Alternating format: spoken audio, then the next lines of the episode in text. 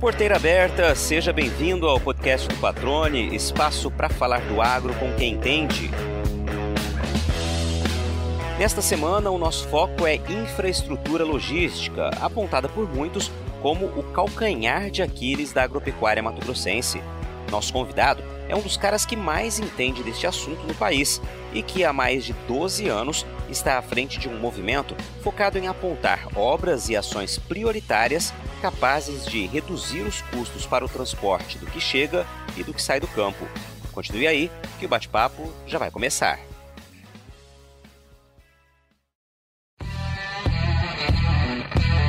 Já faz mais de uma década que o Edeon Vaz Ferreira é um dos principais porta-vozes do setor produtivo quando o tema é logística. Conhecedor dos impactos que a falta de infraestrutura eficiente pode causar no bolso de quem produz e de quem consome, ele tornou-se nome certo nas discussões desta pauta. Mas a história deste goiano de Anápolis também tem outros capítulos marcantes. Foi técnico agrícola, trabalhou na Embrapa, no Ministério da Agricultura, presidiu associações, ajudou a criar entidades e chegou até a produzir uvas no Vale do São Francisco. Na conversa, ele relembra algumas destas memórias, aponta as expectativas com a expansão da malha ferroviária em Mato Grosso, reforça a cobrança por melhorias em algumas rodovias importantes e defende que infraestrutura deve ser uma política de Estado e não de governo. Edeon, meu amigo, cara, que prazer falar contigo. Agora vamos conhecer um pouco mais da tua história, né? Entender como você se tornou um sinônimo de um mapa gigante do Brasil. Eu sempre costumo brincar contigo, né, que você é a pessoa que certamente uma das pessoas que mais conhecem da logística brasileira, tem um mapa na cabeça, pergunta cada cidade, você sabe cada ponto, cada estrada, é muito bacana isso, mas é claro que tudo tem uma origem, né? Então te agradeço primeiramente por aceitar o convite de estar aqui com a gente dividindo um pouquinho da história e seja bem-vindo ao podcast do Patrone, cara, tudo bem? Obrigado, obrigado, Patrone, pela, pela oportunidade de contar um pouco da vida da gente, né? É, que muita gente me conhece somente na parte de logística, então é bom conhecer o Edeon como um todo. Você falou isso e eu sou uma dessas pessoas, né? A gente conversava aqui nos bastidores antes de começar a gravar, né? É, fiquei surpreso com muitas histórias da tua vida e certamente quem não conhece o Edeon, além da logística, também vai se surpreender Vamos começar contando um pouquinho da tua origem, de onde você é, Edeon, como é que começa a tua relação primeiramente com o agronegócio? Eu sou de Anápolis, Goiás, né? nasci dia 29 de dezembro de 1953. A minha família se mudou para Brasília em 1967. Meu pai era produtor rural, próximo de Brasília, cento e poucos quilômetros. Então, minha vida, a minha infância toda foi na fazenda. Né? Trabalhando, ajudando, me divertindo. Então, quando eu vejo, por exemplo, aquele pessoal ali de Alto Paraíso falando daquelas grotas e tal, eu fico lembrando das grotas da fazenda do meu pai. Então, uh, eu fui criado naquilo. Né? Aí, quando foi 1970, eu entrei no Colégio Agrícola de Brasília e me formei como técnico agrícola em 1973. Tive meu primeiro emprego na, na Senabra, da Central de Abastecimento de Brasília. Fiquei só oito meses lá, era muito complicado o trabalho. E daí fui para a Carlo Erba do Brasil, uma empresa multinacional na área de medicamentos humanos, químicos e veterinários. Eu fui para a área de veterinária, trabalhei um ano nessa empresa. Como era um trabalho muito. É, não fechava muito comigo, né? Eu fui para a Embrapa. A Embrapa, naquela época, contratava sem concurso, era mais uma seleção pessoal. Eu fui para a Embrapa e trabalhei por 13 anos na Embrapa. Fiquei quatro anos como responsável pelo setor de campos experimentais da, do antigo CPAC, Centro de Pesquisa Pecuária dos Cerrados, em Brasília. Depois, é, eu fui para o serviço de produção de sementes básicas e fiquei mais tempo nas sementes básicas. Então, eu costumo brincar que de semente eu faço de tudo, tá? desde o material genético tá? até a, a, comercialização de sementes. Eu queria aproveitar esse gancho da Embrapa, né? Você já citou o que você fazia, mas como que era a tua rotina, teu dia a dia? O que que naquela época você tinha em mente para o teu futuro? Naquela época, eu pretendia estar na Embrapa mesmo, trabalhando com sementes. Era uma atividade que eu gostava muito. Eu fazia trabalho de campo. Naquela época, nós tínhamos a limpeza dos materiais, que a gente chama, né? Era material vinha da pesquisa e nós fazíamos a semente pré-básica. Essa semente pré-básica dava origem à semente básica, que dava origem à semente certificada e depois a fiscalizada, que era utilizada pelo produtor. O produtor de semente recebia a semente básica. Tá?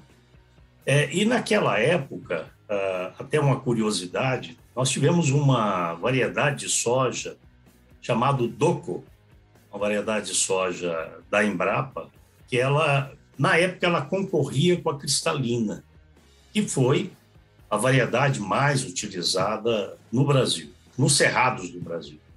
E a, a cristalina, ela teve um problema muito sério, ela era suscetível ao cancro da haste. Isso foi um problema muito sério. Foi daí que nasceu, inclusive, a Fundação Mato Grosso, foi para fazer pesquisa voltada para resolver esse problema do cancro da haste. E a variedade que ocupou o lugar dela foi a Doco. Então, a Doco era considerado uma variedade de abertura de área. E foi exatamente pelas minhas mãos que passou os primeiros materiais da Doco. O presidente da Embrapa, é, em homenagem ao presidente da Associação Comercial do Japão, ele criou na cabeça dele, fez fazer o lançamento de uma variedade com o nome desse presidente, que é o sobrenome dele era Doko, D-O-K-O. E nós tivemos que ir a campo, pegar esse material que era o que estava na bica para ser lançado e fazer a seleção dele para produzir a semente pré-básica, básica e fazer o lançamento efetivo. Então, nós participamos disso também. Né? E daí eu trabalhei lancei muitos materiais, é, ajudei a lançar muitos materiais, produzindo semente no Maranhão, por exemplo, a soja tropical, que era uma soja enorme, era ótima para vender fazenda, mas era uma, uma soja que produzia pouco. Daí nós é, também trabalhei em Petrolina, em Pernambuco, pela, pela Embrapa, é, produzindo sementes lá, multiplicando materiais, porque lá tinha umas condições muito boas para isso. E tive, trabalhei numa unidade, foi os primo, primeiros pivôs centrais do Brasil. O número deles era 33, 34, 35, para você ter uma ideia. Né? Era da Valmont na época. Então, é, a gente teve uma história muito boa na Embrapa, até que eu fui convidado é, a ir para o Ministério da Agricultura. Eu fiquei um ano no Ministério da Agricultura, desenvolvendo um banco de plantas matrizes de uva lá do Rio Grande do Sul. Eu fazia a parte de controle desse banco de plantas matrizes. Depois, eu fui convidado aí para a Abrazen, Associação Brasileira dos Produtores de Sementes. E na Abrazen, eu fiquei também por cinco anos, é, como executivo e conheci muitos produtores de sementes no Brasil. Eu visitava em torno de 250 produtores de sementes no Brasil, todo ano, levando o que o Abrazen fazia. Era um trabalho muito prazeroso. Então, eu, eu, durante a minha vida, todas as coisas que eu fiz foi com muito prazer, foi com, muito, com muita dedicação, e eu sempre entrei de cabeça nisso. Né? Depois que eu saí da. Aí, na Brasem, eu recebi um convite para assumir a direção de uma empresa em Balsas, no Maranhão. Aí eu fui para Balsas, no Maranhão, e transformei uma fazenda numa empresa. Né? Eu trabalhei nessa, nessa empresa, era um projeto de 10 anos, mas por questões pessoais eu não consegui fazer. E daí eu fui de novo para Petrolina, em Pernambuco, onde eu estive pela Embrapa. Em Petrolina, em Pernambuco, eu tinha um cunhado que tinha uma área de produção de uva. E nós dois resolvemos comprar uma outra área e foi o Edeon aprender a produzir uva. Né? Eu comecei no projeto Curaçá, aprendendo, né? Era uma área antiga, é, uma área é, muito boa, mas antiga. Ela precisava ser renovada. E eu, achando que era pouco, ainda assumi a administração de mais três fazendas. Então, eu, além da minha, eu tocava mais três fazendas, tinha mais de 400 funcionários, correndo com isso para cima, para baixo, é, entre a Bahia e Pernambuco, é, nessa produção de uva. Mas eu peguei uma época muito ruim, porque foi a época da securitização da agricultura. Então, você tinha muita dificuldade com o crédito rural, e nessa dificuldade eu tive que acabar desistindo dessa produção e voltei para Brasília. Eu já consegui entender aqui, Edeon, que a logística na tua vida, né, esses mapas que a gente costuma dizer brincando aqui, é, eles foram desenhados já há muito tempo, ou seja, você já relatou aí experiências em diversos estados diferentes, né? E isso, evidentemente, é, conhecendo cada realidade, isso fica mais fácil depois lá adiante você trabalhar falando um pouquinho de cada uma dessas regiões, né? Como, como você faz sempre muito bem. Agora você foi para o Vale do São Francisco, região do Vale do São Francisco, e produziu. Durante quanto tempo você ficou produzindo e como que era a rotina ali. É, volta a perguntar agora nessa nova fase da tua vida, né? Você se dedicou ali, como você disse, sempre é, se dedicando integralmente ao que se propõe a fazer e tinha quais ambições na época, como você enxergava o seu futuro nesse momento como produtor de uva? Naquela época, quando nós entramos na produção de uva, nós tínhamos um custo de 65 centavos de dólar para produzir um quilo de uva e vendia a uva a um dólar. Então era um bom negócio e eu pretendia continuar nesse negócio. Nós fazíamos duas podas. Nós fazíamos uma poda destinada ao mercado interno e uma poda destinada ao mercado externo, já que a uva você não pode deixar ela durante muito tempo sem a poda. No mercado interno não era bom negócio, quando empatava estava bom. No mercado externo é que a gente ganhava dinheiro, porque a uva brasileira ela entrava no mercado, principalmente da Inglaterra, na entre safra da uva italiana. Então, isso era um excelente negócio. E eu pretendia continuar nele. O problema é que, não sei porquê, começou a chover naquela região, né, nas épocas é, de chuva mesmo, porque lá não chovia. É, todo mundo sabe o histórico do semiárido nordestino, é um lugar que chove pouco, mas nessa época choveu. Isso fazia com que a gente tivesse que fazer muitas aplicações de, de fungicidas, isso elevava muito o custo é, da, da produção da uva. Bom, diante desse cenário todo, administrando outras fazendas, vendo a situação da, da minha família, que é, tive que mandar para Brasília para buscar escolas de melhor nível, naquela época tinha poucas condições lá, e só ficou eu e minha esposa. Nós, então, eu resolvi encerrar esse assunto, vendi a propriedade, voltei para o Brasil. Mas não é mal, hoje não é mal, bom negócio. Naquela época era mau negócio. Legal, cara. Muito bom saber dessa, dessa tua história. Confesso, quando você comentou comigo isso, foi algo uma das coisas que me chamou a atenção, né? Foi justamente te imaginar como um produtor de uva no Vale de São Francisco, muito legal. Saber que você também é, teve essa experiência né, na, tua, na tua vida. E aí você volta para Brasília e como é que segue a tua vida a partir de então? Eu volto para Brasília e fui ser presidente executivo da Fundação Cerrados. Era uma fundação que havia sido criada. Quando foi criada a Fundação Mato Grosso, foram criadas várias fundações, porque o objetivo era dar suporte à Embrapa a Embrapa tinha muita dificuldade de contratação de mão de obra. Então, ela não conseguia ampliar sua área, principalmente de testes de novas variedades. E foi criada a Fundação Cerrados, como os criadores dessa fundação tinham sido meus parceiros na Abrazen, eles me chamaram para ser esse presidente executivo. Nesse período que eu era presidente executivo da Fundação Cerrados, nós desenvolvemos vários trabalhos, criamos laboratório de análise de sementes. Eu fui convidado por uma empresa da área de sementes também em Rondonópolis. Como a proposta era muito melhor, eu fui para Rondonópolis. Então, eu fui trabalhar nessa empresa, na qual eu fiquei durante 10 anos. Tá? Oito anos diretamente na empresa e dois anos numa parceria que essa empresa fez com outra, com outro produto. Nesse período, eu tive oportunidade é, eu era, eu entrei na empresa como assessor da diretoria da empresa. Era uma empresa familiar. Daí eu fui é, convidado, dada a experiência que eu já tinha de várias é, entidades, eu tive o convite para ser diretor da Fundação Mato Grosso.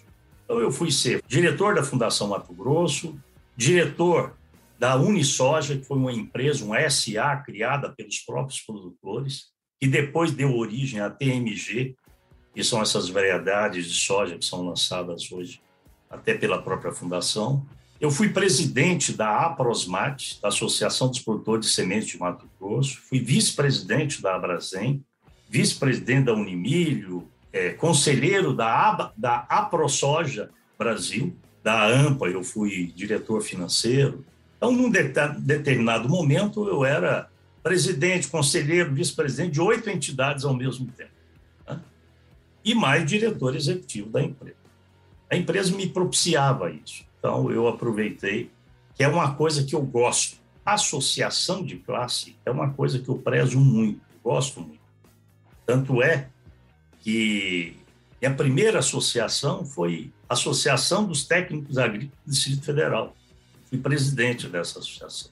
E depois, ao longo da vida, depois que eu fui para a Brasem, aí eu fui, é, criei a Associação dos Produtores de Semente do Maranhão, Associação dos Produtores de Sementes da Bahia, Fundação de Apoio do, a FAPSEM, que é uma fundação criada em Balsas, com apoio na época da, da empresa Vale, para desenvolver pesquisas para aquela região, região da, da, do Maranhão, Piauí, Tocantins, e ela cumpre bem esse papel.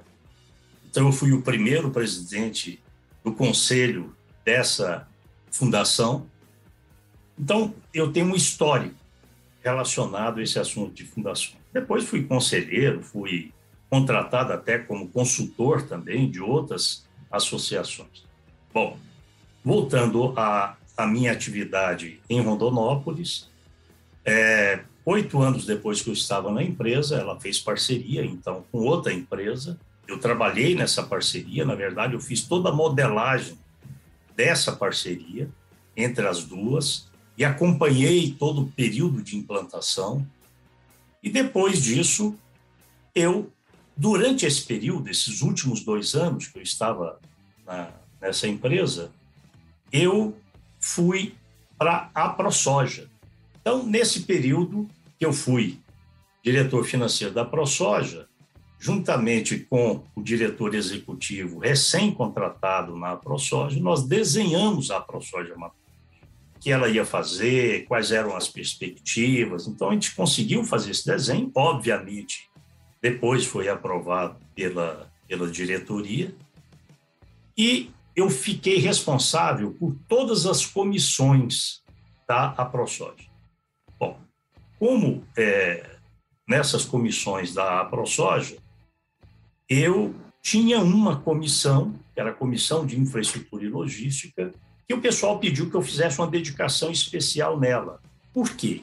Porque a AproSoja havia feito várias pesquisas com os produtores durante 2006, 2007, 2008, e nessa pesquisa verificou-se que os temas que eram mais é, que os produtores assinalavam como de maior preocupação, um deles era logística. Todos sabem que logística em Mato Grosso, principalmente naquela época, era muito complicado, porque Mato Grosso está no centro da, da América do Sul. Né? Então, nós estamos distantes de qualquer porto, né?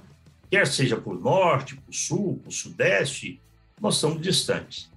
Então, produto, em função dessa distância e da dificuldade de produção, foi que o produtor de Mato Grosso teve que se virar e ser bastante competente da porteira para dentro porque senão ele não conseguia viabilizar o negócio dele. Né? Você sabe que o agro não para, né? E um dos exemplos disso é que, em plena colheita da soja, o futuro da próxima safra do grão já começa a ser trabalhado.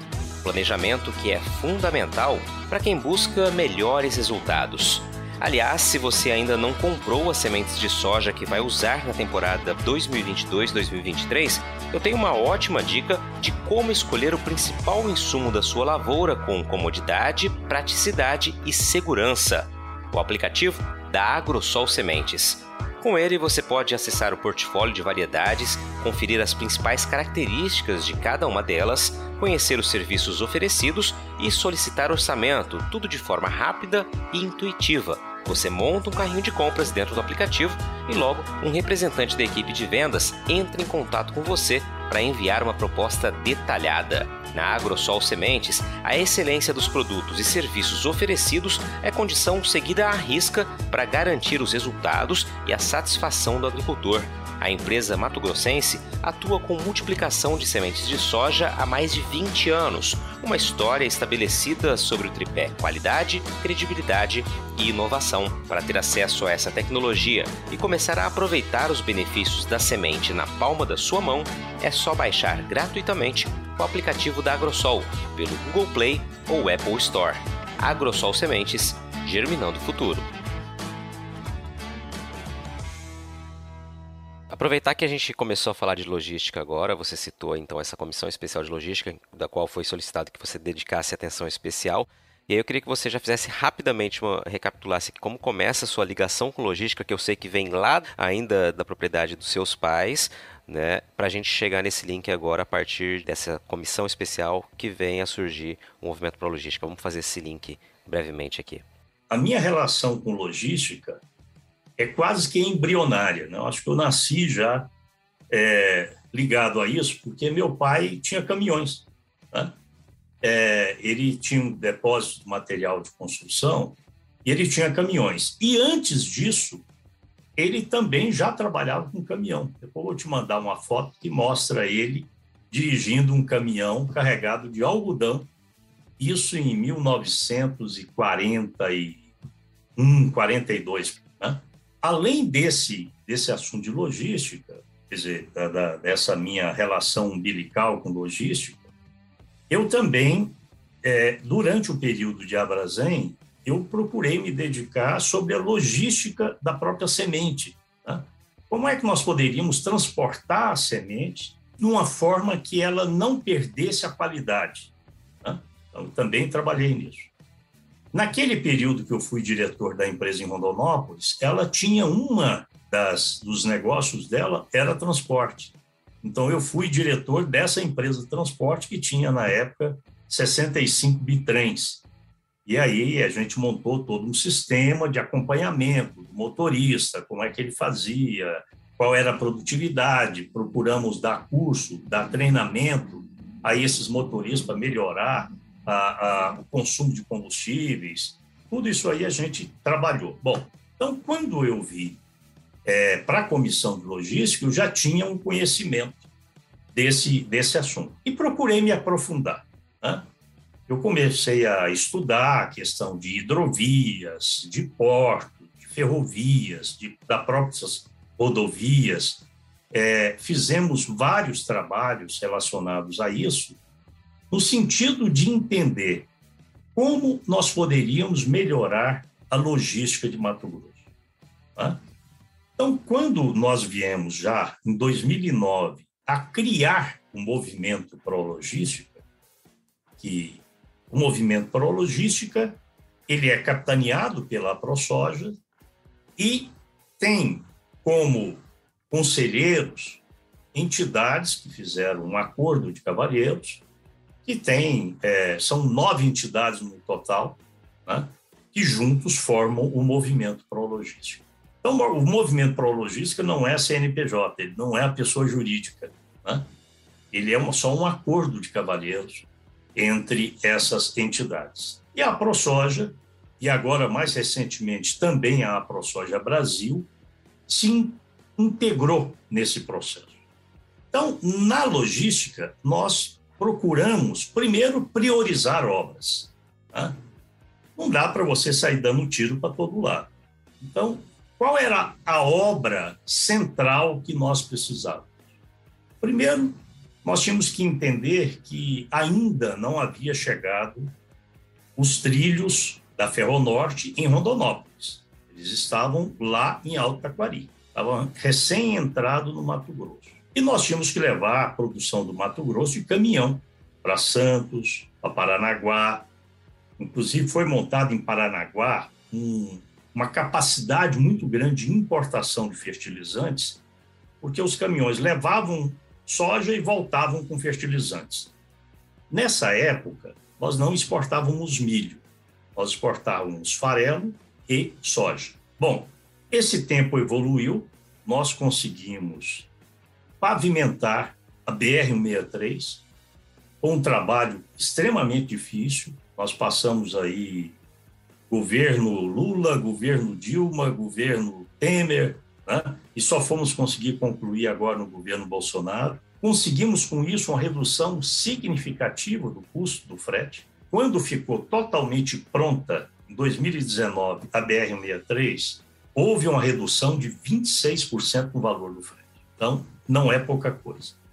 E quando a gente começa a analisar a logística de Mato Grosso, que não tinha nada, basicamente tinha a BR-163 indo para Paranaguá, a BR-364 indo uh, para Santos e depois outros trechos, nós começamos a ver a saída pelo norte, os trilhos chegando em Rondonópolis, levando isso para Santos.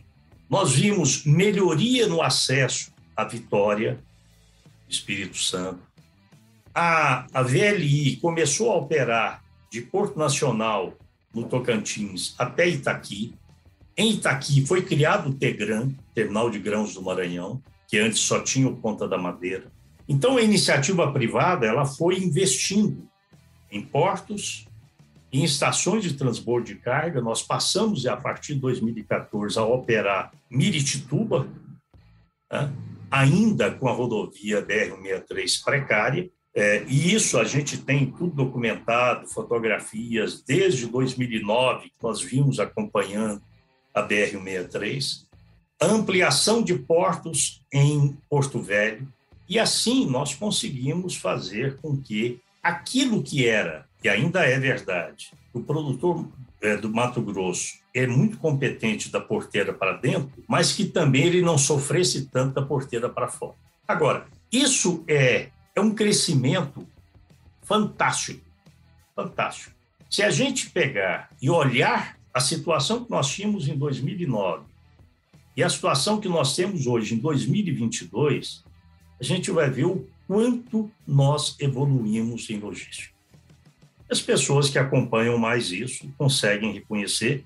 Você já tem algum tempo que conversa com a gente e você mesmo já tem uma ideia do que foi, do que é essa evolução. Eu lembro aqui você falando, Edeon, dos estradeiros, né? Vários que eu tive prazer de participar com vocês, né? Os primeiros estradeiros ali que foram realmente aqueles que a gente pôde conhecer na prática, né? Eu não conhecia o trecho, como era seguir até Miritituba pela 163 sem asfalto, é, pelas outras estradas também federais, estaduais, enfim. E realmente a gente tem um avanço muito grande, mas evidentemente tem muito a avançar e por isso o papel do movimento para logística, né? E continua sendo muito essencial. Tem uma frase que você costuma dizer sempre, que é o produtor e os avanços da porteira para dentro são muito mais rápidos do que da porteira para fora, né? Ou seja, o produtor ele está sempre adiante, a logística tem que correr atrás. E a gente sabe que tem muito para correr atrás ainda. Falando em esfera federal, ainda em rodovias, né? O que, que a gente precisa avançar? A gente tem a 158, que tem um problema muito sério ainda, né? A região do Vale do Araguaia, esse ano, novamente, né? Enfrentando vários problemas de atoleiros ali na 158 e em estradas estaduais também. Mas falando em rodovias federais, o que, que a gente ainda pode esperar? Qual a expectativa que você pode trazer ali para os produtores que enfrentam problemas ainda logísticos em rodovias federais, em Mato Grosso especificamente? Bom, eu queria fazer uma menção a, a um eu acho que foi assim que eu consegui sentir de um ano para o outro e que me deu muito prazer foi a BR 174. A BR 174 ela liga Vilhena a Juína e de Juína a Colniza. Nós é, já tínhamos recebido N fotos de é, caminhões atolados, uma situação terrível. Saindo de, de Vilhena até Juína, são 233 quilômetros. Quando nós fizemos em 2013 esse trecho, nós gastamos seis horas e meia. Hoje, você gasta três horas, porque hoje tem uma estrada implantada. Na época não existia estrada, era um carroçável, no máximo. Né? Dá para passar com cavalo e carroça, não dá para passar carro. É, e foi muito interessante que nessas seis horas e meia nós encontramos uma moto no sentido contrário. Ninguém trafegava por lá. Hoje, trafegam caminhões de combustíveis, é, caminhões de, de gado. Depois nós pegamos o trecho de Castanheira, porque Juína Castanheira é ainda a MT-170, ela é pavimentada, e pegamos o trecho de Castanheira até Colniza. Meu Deus, era triste ver aqui. Você não conseguia, principalmente a partir de Juruena, você não conseguia passar mais de 10 km por hora. E isso era no período da seca. Você imagina aquilo lá no período das águas. Tá? Era terrível, terrível. Nós documentamos tudo aquilo, como a gente sempre faz com os estradeiros, levamos ao DENIT, trouxe ao DENIT de Brasília, a sede. No ano seguinte, eles já tinham contratado a manutenção e eu consegui andar naquela estrada a 90 quilômetros. Então, isso foi assim, um serviço à comunidade, que lá não é uma região produtora de grãos, um serviço à comunidade que o movimento para a logística propiciou, fantástico. Então, isso foi uma das coisas que mais me chamou a atenção. Hoje, esse, essa BR-174, ela está sendo é, feito, possivelmente ela vai ser estadualizada. Foram feitos vários projetos, mas tem problema de licenciamento ambiental, indígena, lá perto passa próximo de terras indígenas. E aí, o Estado resolveu agora que ele vai estadualizar esse trecho e vai fazer até Colniza. Esperamos que realmente isso aconteça para que aquele povo pare de sofrer. Quando a gente vai. É, a BR-163 está bem, então é outra rodovia federal extremamente importante, tem um trecho lá no Pará que merece atenção, mas nós estamos cobrando isso do DENIT, inclusive do próprio ministro. Depois nós temos o Vale do Araguaia, que é a BR-158. A BR-158, no trecho Mato Grosso, nós conseguimos pavimentar do outro lado da terra indígena até a divisa com o Pará. Então, aquele, aquele trecho está pronto, está excelente a estrada. Também foi pavimentado de Ribeirão Cascalheira até a terra indígena. Também está pronto.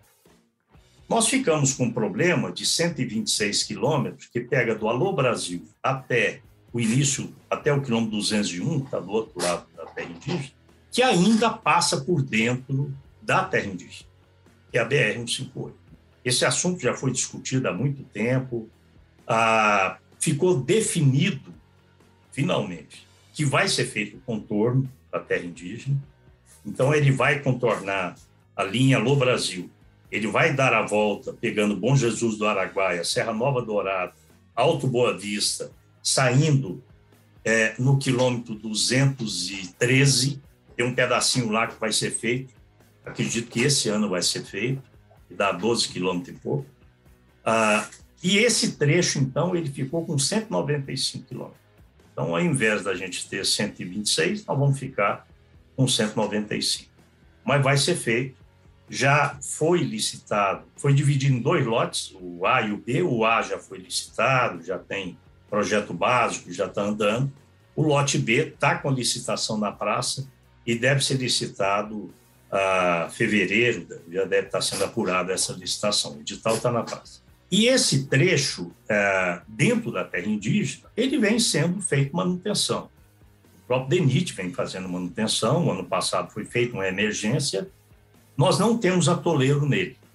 O que teve, que aparece aí nas fotos, foi um transbordamento é, de um dos córregos, um dos rios que passam lá, é que mostra muita água. Mas nós não temos nenhum atoleiro, tem uma empresa no trecho, está trabalhando. Então, esse aí eu não me preocupo com a BR-158 esse ano. A maior preocupação que nós temos são as rodovias estaduais. Aí vem a MT-322, que é um grande problema, e a MT 130, que pega ali de Paranatinga a Santiago, é outro grande problema. sabe que, além de ser o maior produtor de soja do Brasil, Mato Grosso também é uma referência na exportação do grão para outros países, né? Mas você sabia que o consumo da soja mato-grossense dentro do estado tem crescido gradativamente? É, nas últimas quatro safras, o aumento médio da nossa demanda interna girou em torno de 5% ao ano, resultado direto do investimento na verticalização da produção, como o que é feito pela RUT Brasil. A empresa processa mais de mil toneladas de soja por dia, transformando o grão em farelo, que atende aos mercados nacional e internacional, e óleo, que é direcionado para a produção de biodiesel. Instalada no Distrito Industrial de Cuiabá, a fábrica vive um momento de expansão, com expectativa de ampliar já para o ano que vem a capacidade de processamento para 1.400 toneladas de soja por dia. Fundada em 2016 por empresários com mais de 30 anos de experiência no agronegócio, a RUT Brasil prioriza a qualidade dos produtos e serviços prestados, seguindo rigorosos programas de boas práticas de fabricação, com o orgulho de ser uma empresa que acredita em Mato Grosso. Para conhecer mais, acesse www.rutbr.com.br.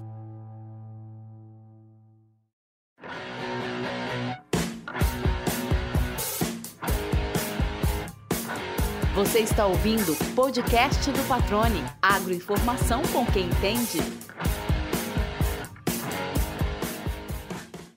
Eu queria só fazer uma, uma menção aqui, só para a gente pular para o cenário das estradas estaduais aí, começando pelo Vale do Araguaia, que você já está se referindo. Para a gente finalizar, BR-158, você citou então o contorno agora, né, com os dois lotes. É, para quando a gente pode esperar esse trecho asfaltado? Esse trecho, ele tem licença prévia, ele tem a LP, falta sair a LI. Nós esperamos que essa LI saia ainda esse ano. Em saindo esse ano, ela começa a obra em 2023 e ela vai levar na, no meu cálculo, quatro anos. Então, nós vamos ter ela pavimentada em 2027. Né? É, tem uma rodovia é, federal ainda, eu passei para estadual em função do problema que a gente está vivendo agora, mas existem ainda duas rodovias federais importantíssimas. Uma é a BR-080, que vai ligar Ribeirão Cascalheira a Luiz Alves, em Goiás.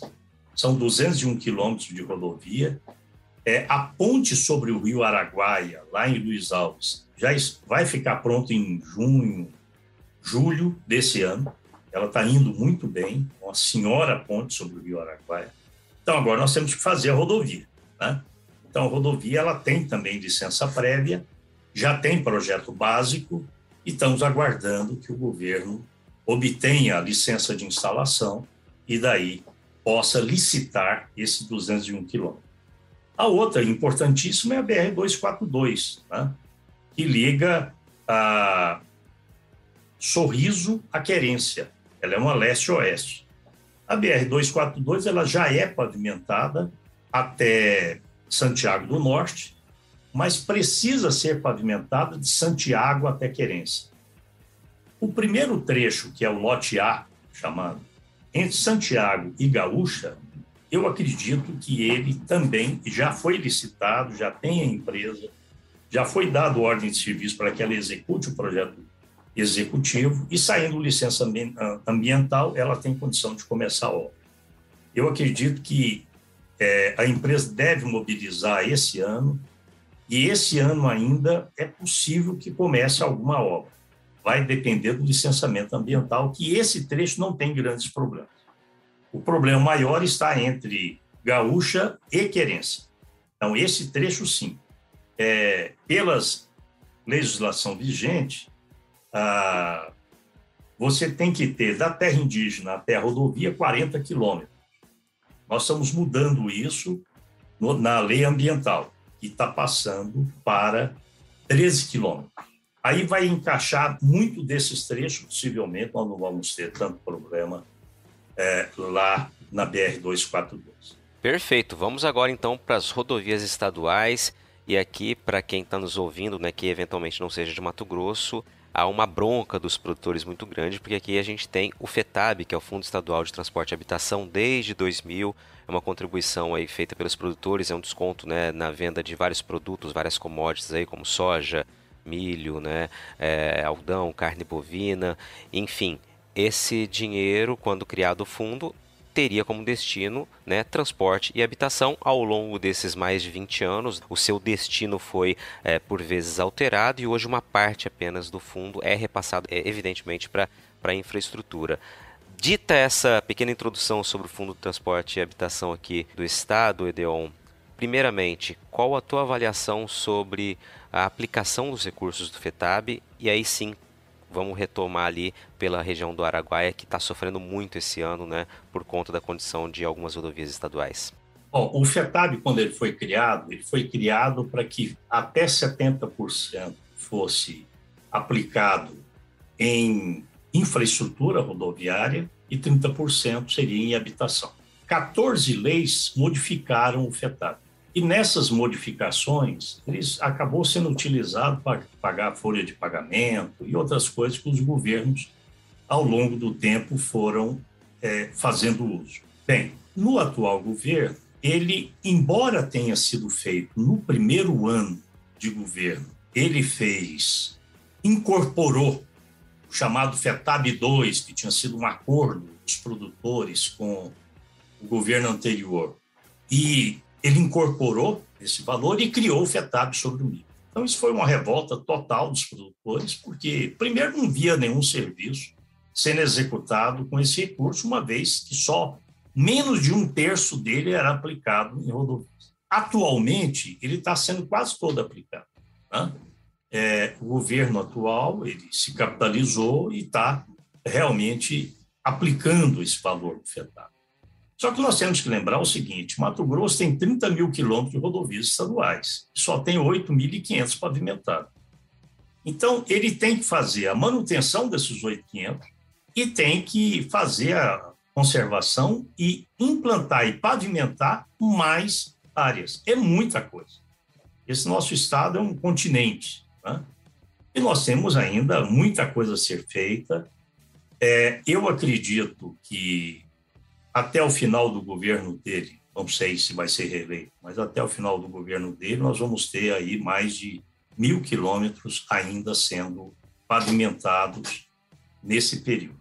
Cada, cada rodovia, cada MT, ela tem um histórico e cada uma tem um problema. Então vamos pegar, por exemplo, a MT 322 lá no Vale do Araguaia. A MT 322, ela tem mais de 60 quilômetros de terra indígena. E você não consegue licenciamento para pavimentar esse trecho. Então, o governo já conseguiu fazer uma licitação, é, quer dizer, um licenciamento e também a licitação de 71 quilômetros vindo de São José do Xingu em direção a, aos baianos, ao Espigão do Leste.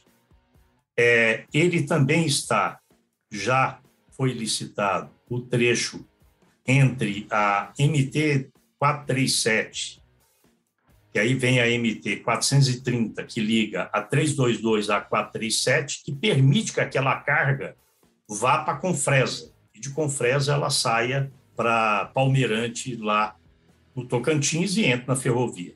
Ou seja levado também a vida do Conde de caminhão. Mas esse trecho vai ajudar muito, é, as obras estão previstas para esse ano, mas qual o maior problema, tanto da 130 quanto da 322? Elas são estradas que não foram implantadas. Elas são estradas que foram abertas e que, naquela linha que eu falei, o produtor ele está lá na frente e a infraestrutura está lá atrás. Ou seja, esse trecho está passando caminhão de 90 toneladas de peso bruto total em terra e não tem nem cascalho, porque ela não foi implantada. Então, isso, com certeza, vai dar toledo. Então, o que, é que tem que ser feito? Tem que implantar a MT-322 e também a MT-130. Tem que implantar. Depois de implantada, aí vamos trabalhar para fazer a pavimentação. Né? Nós estamos em tratativas com a Secretaria de Infraestrutura, tanto na 322 quanto na 130, para fazer isso, mesmo que seja via associações de produtores. O produtor sabe, ele sabe que ele precisa, o frete é mais caro. Então, todo o benefício que for feito na rodovia vai trazer resultado para ele. E nós não temos problema só nessas rodovias, nós temos várias outras rodovias estaduais em terra, porque, na verdade, você divide em três, né? Você tem a pavimentada, a não pavimentada e a bruta, quer dizer, a natural, a que foi só aberta. Então, tem muita coisa ainda para fazer nesse estado e nós precisamos que os governos tenham um pensamento de Estado e não só de governo. Excelente, isso é muito importante, né? Pensamento de Estado, da sequência, da continuidade, pensando no futuro e não apenas numa gestão de quatro anos. Só queria que você trouxesse aqui para a gente informação aproximada né, de quanto se arrecada de FETAB por ano aqui em Mato Grosso. E você disse que o FETAB está sendo todo aplicado. É, você quis dizer na integralidade do que se arrecada está sendo aplicado em logística ou aquele percentual que o governo se predispôs a, a colocar quando começou a gestão, né, uma divisão que foi feita? Eu não sei qual foi o fechamento agora de 2021. Não vi o balanço ainda é, do, do FETAB. Mas é muito dinheiro. É muito dinheiro. É, é coisa de, de mais de 1 bilhão e 800 milhões de reais que são arrecadados do FETAB. Se fosse todo aplicado, ele, sem dúvida alguma, aceleraria esse processo. O que está se aproximando hoje é o 70% né, do FETAB, não o 100%. O governo do Estado está dizendo que está usando também recursos da fonte 100. O que nós temos dito para ele é o seguinte: mostre toda aplicação que é feita no FETAB. E fonte 100 é uma coisa que a gente. Né, é, é, um fundo, é um, um, recurso que atende a tudo. Então, olha, FETAB está sendo aplicado 70%, 75%, 80%, porque só mudando aqui lá, é até 30% para habitação. Né? Então, você pode aplicar mais de 70% é, na, na infraestrutura rodoviária. Então, tem que mostrar isso. Porque se não mostrar isso, o produtor não vai ficar sabendo. Agora, tem que mostrar com serviço e serviço de qualidade. Essa é a nossa maior preocupação. O, a Sinfra ela tem uma equipe técnica muito boa, né?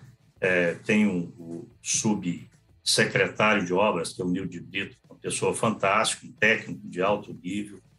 E é pena que os técnicos da Sinfra estão velhos, eles estão se aposentando e não está havendo essa reposição.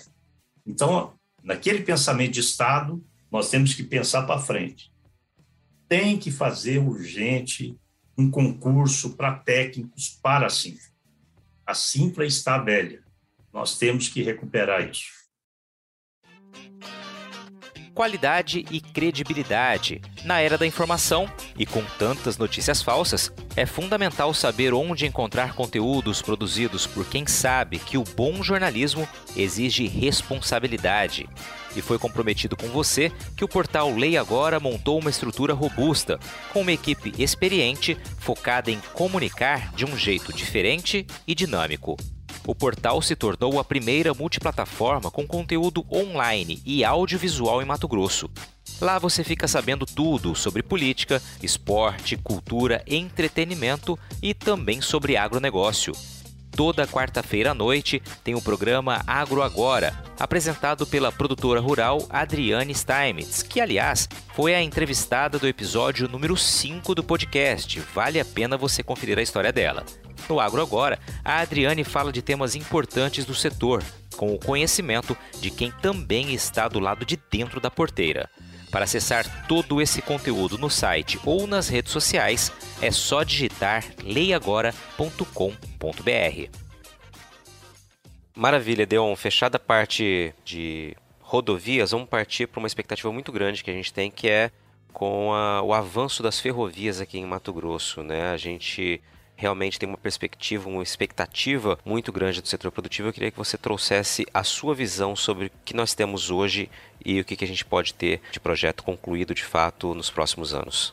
Bem, vamos começar lá pela FI. A Ferrovia de Integração Centro-Oeste, que vai ligar a Ferrovia Norte-Sul em Mara Rosa até Água Boa. Esse trecho ele foi viabilizado através de uma, um saque é, é, genial do ministro Tarcísio, que é a aplicação cruzada da outorga. O que é isso? Né? É, foram feitos antecipação né, de, de concessão, ou seja, prorrogação antecipada de concessões, Isso foi feito na Malha Paulista, foi feito na Vitória Minas, foi feito ah, na Carajás e está sendo estudado para outras ferrovias. Da ferrovia Vitória Minas, o ministro, então, negociou com a Vale que, ao invés deles pagarem esse valor indo direto ao fundo, ou seja, ao Tesouro Nacional, esse valor seria aplicado em outras ferrovias. E foi aí que surgiu o, o trecho de 383 quilômetros ali de Mara Rosa a Água. Então, esse trecho está tudo certo. É, tivemos um lançamento da obra e vai começar a obra agora em março já começa a supressão vegetal, em abril já começa a obra. Então, isso está tudo ok, está tudo pronto, vai sair.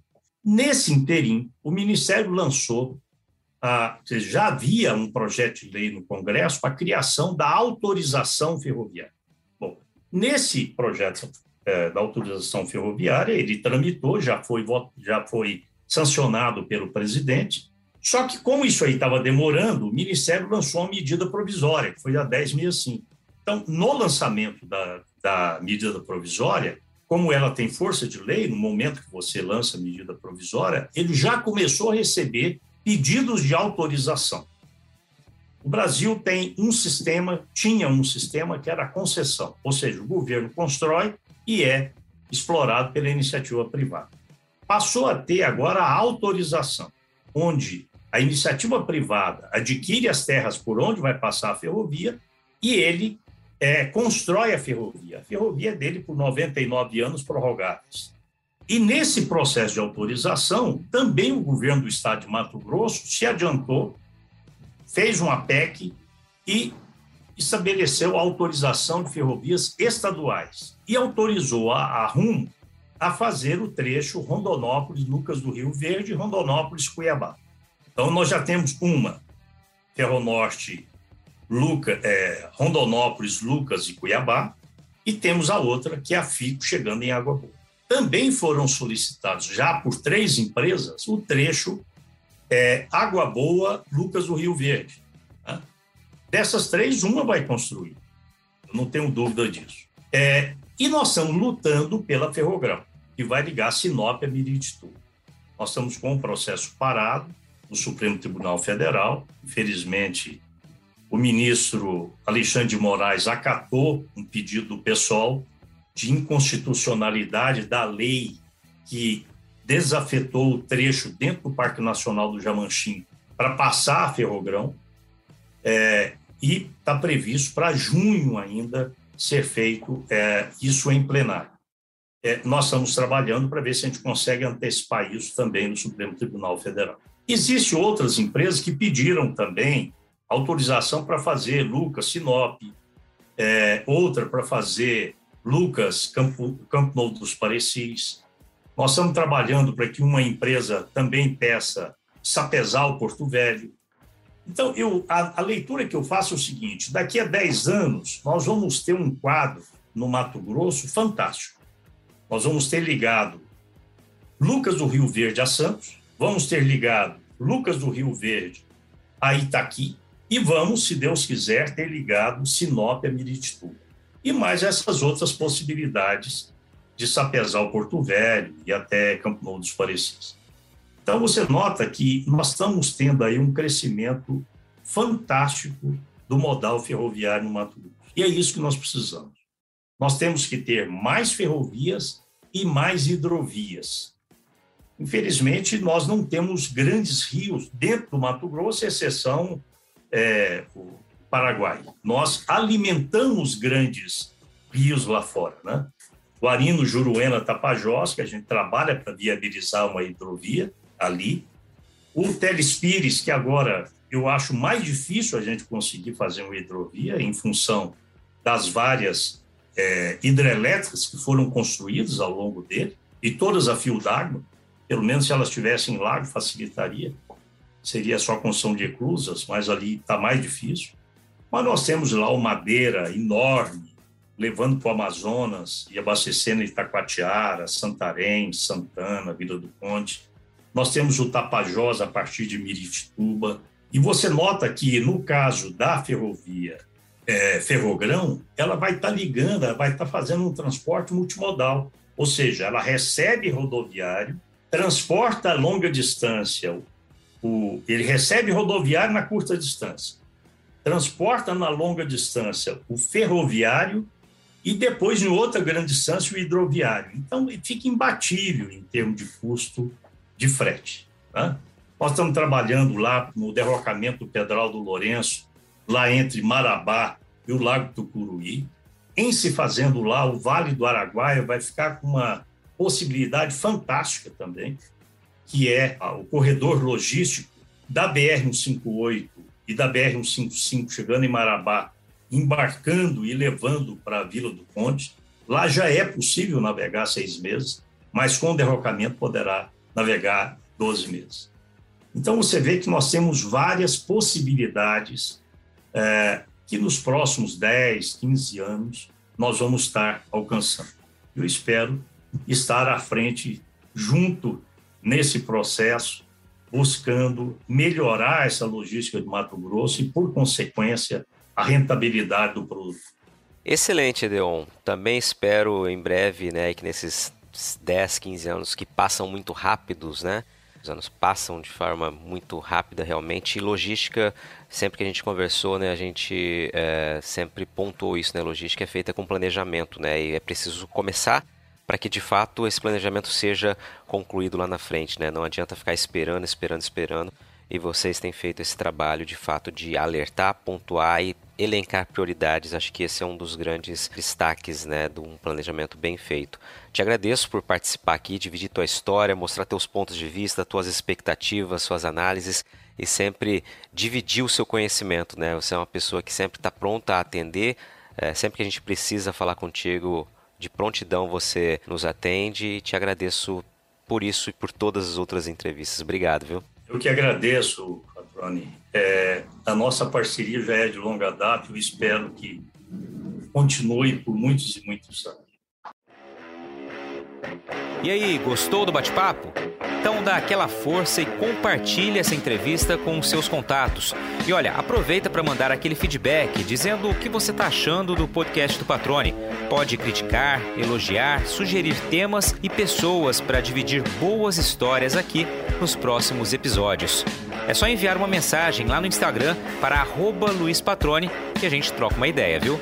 Então, gente, sucesso da porteira para dentro, força e fé da porteira para fora e vamos que vamos. Você ouviu o podcast do Patrone, agroinformação com quem entende.